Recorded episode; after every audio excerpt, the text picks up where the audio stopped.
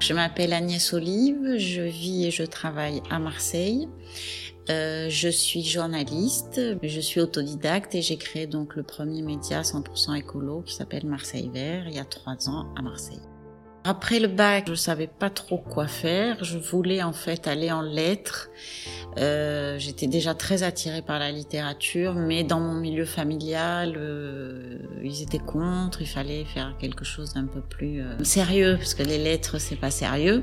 Donc finalement, j'ai fait dix ans de droit. Je suis devenue docteur en droit pénal, sciences criminelles, pour commencer par enseigner en fac ça m'a permis de partir à la Réunion. Donc pour moi, c'était un tremplin au voyage, à la découverte.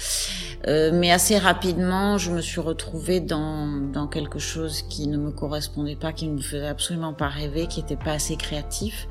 Et j'ai commencé à écrire beaucoup de poésie, à faire de la photo, euh, à écrire des essais. Et j'étais de plus en plus passionnée par l'écriture. J'ai eu cette merveilleuse idée de traduction du Petit Prince en créole réunionnais. Pendant un an, je me suis consacrée à la publication de cette traduction. J'ai décidé de rentrer à Marseille. J'ai complètement démissionné de l'éducation nationale. Bien sûr, tout le monde m'a dit ah quelle horreur, il faut surtout pas faire ça. Bon, et euh, je l'ai fait. Euh, et là, j'ai eu euh, donc l'idée de créer une maison d'édition qui s'appelait les éditions Label Bleu et, euh, et de publier des, livres que j'écrivais en partie ou bien de trouver des auteurs. J'ai mené cette vie dans, l'écriture d'écrivain et d'éditeur en même temps euh, pendant quelques années, jusqu'au jour où j'ai publié mon premier roman chez Stock, qui s'appelait donc euh, La mort naturelle. Et là, je me suis dit, ça y est, c'est arrivé. je me suis dit, bon, le rêve, c'était de devenir romancière. Tu publies ton premier roman chez Stock dans la collection La Bleue, qui est une collection que j'aimais beaucoup, où il y a beaucoup de, femmes qui publient, qui publiaient. Euh, je me suis dit voilà, ça y est, c'est parti. Je vais devenir riche, célèbre, pleine de de, de, de prix littéraires. Et ça a été euh, une grosse catastrophe. C'est vraiment ça. Il y a eu des choses qui ont coincé parce que j'avais en même temps eu des pages dans le monde et en même temps ça n'a pas fonctionné commercialement. Surtout pour une collection qui, qui peut faire 300 000 exemplaires facilement, quoi. Finalement, dans la vie, tout, tout, tout ce qui arrive a, a un sens, quoi. C'est ce manque de réussite dans les romans qui a fait que j'ai commencé à faire des piges dans la presse localement. Et c'est comme ça que dans ma vie euh, personnelle, comme j'ai commencé à me passionner pour l'écologie, pour le mouvement qui se mettait en place et qui était en train de que je sentais arriver, qui m'emportait euh, complètement, j'ai commencé à écrire, enfin à m'intéresser sur ce qui se passait à Marseille, à réaliser le retard qu'on avait dans le tri des déchets, dans tout ça. Et, euh, et là, j'ai voilà. Et là, j'ai eu, l'idée. Je me suis dit, il n'y a aucun média vraiment complètement écolo.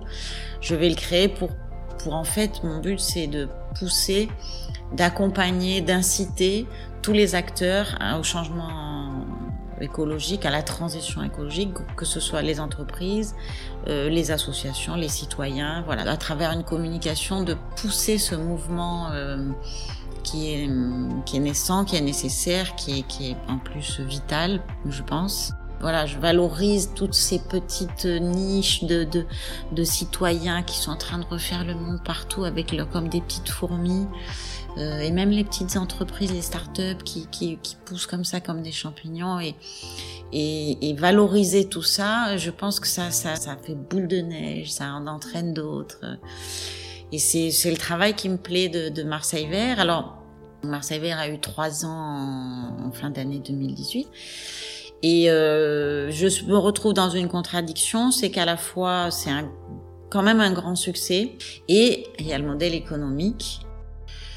Qu'est-ce que qu'est-ce que je vais faire de ce Marseille Vert? Et là, je tombe sur euh, le projet Earthship Sisters. C'est un, donc un programme de leadership féminin environnemental qui, euh, qui a pour but de, de, de, de booster des projets qu'ont des femmes euh, un peu éparpillées en France, partout, pour les aider. Donc là, je suis un peu dans une petite parenthèse et je sais qu'au bout des neuf mois de programme de, de leadership, euh, il va en sortir quelque chose et, euh, et je, je, suis ravie. Quoi.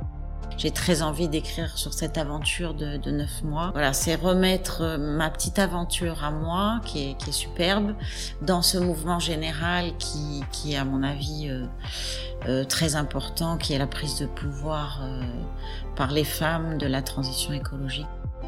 Le sens de, de, du, du, travail, enfin pour moi, il, il, va aller de plus en plus vers la créativité.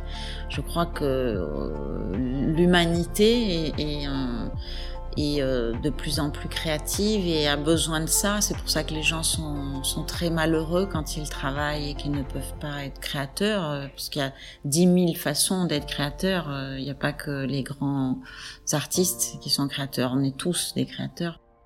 Aujourd'hui, je crois que c'est, on vit une époque qui est vraiment, qui est formidable, quoi. C'est-à-dire que moi, je conseillerais à, tous les jeunes de, de, de d'essayer de, de partir d'un truc, c'est de se dire qu'est-ce que j'aime, qu'est-ce qui me plaît vraiment, que je, que je me lève le matin et, et j'y pense et je suis trop content et tout faire pour le mettre en place.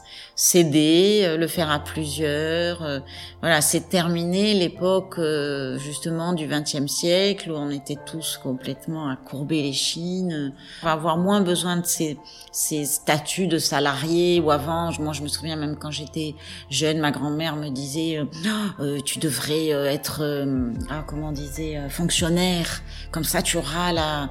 Quelle horreur Mais ça, tout sauf fonctionnaire. Quoi. Moi, j'ai besoin de travailler euh, euh, dans la liberté, même si je sais que cette liberté, elle se, elle se paye quelquefois cher, euh, mais c'est tellement génial de, de, de se dire, de se lever le matin en se disant bon, j'ai un outil et je peux faire tout ce que je veux. À mon sens, il faudrait euh, arriver à, à, joindre ces deux choses, c'est-à-dire s'épanouir personnellement. Donc là, je reviens sur la créativité dont je parlais. Et, euh, et, que ça fasse du sens sur le plan collectif. C'est-à-dire ce que je fais, bah, c'est euh, une petite part du colibri.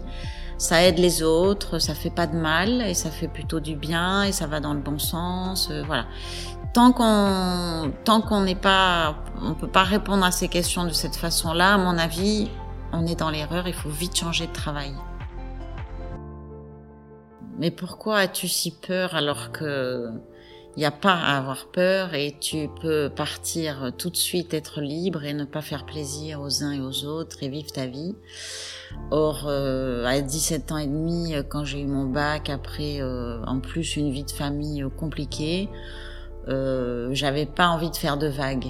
J'avais envie d'être euh, sage, de faire ce qu'on me disait de faire et et, euh, et c'était idiot, c'était idiot. J'avais d'autres rêves et j'aurais dû les poursuivre. Et si je, voilà, si maintenant je me parlais à 18 ans, je me dirais, allez, va en fac de lettres, fais ce que tu veux faire, t'occupe pas de, des autres.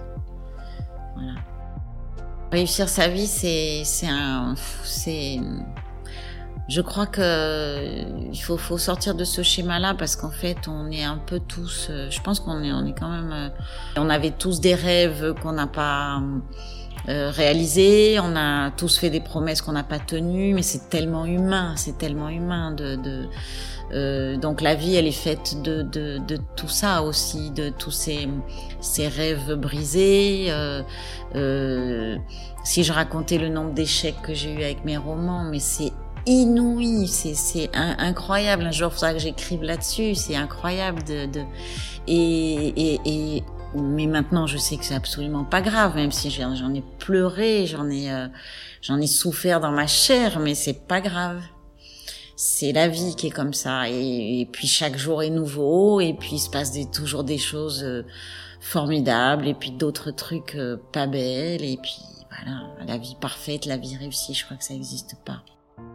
Pour le futur, euh, il y a plein de choses. Euh, c'est vrai que j'aimerais euh, davantage peut-être avancer sur le plan spirituel parce que je crois que plus on vieillit, plus euh, ce qui a de sens, enfin en tout cas pour moi, c'est de comprendre euh, qu'est-ce que ça veut dire naître, vivre et mourir. Mais en tout cas, euh, euh, je voudrais avancer de plus en plus vers cette espèce de sagesse qui est plus une compréhension de l'humain et, et de, de, de ce qu'a à faire l'humanité, de, de, et dans cette euh, gigantesque humanité, mon petit, euh, mon petit grain de sable à moi, qui est très précieux, bien sûr, comme chaque grain de sable, n'est rien d'autre qu'un petit grain de sable.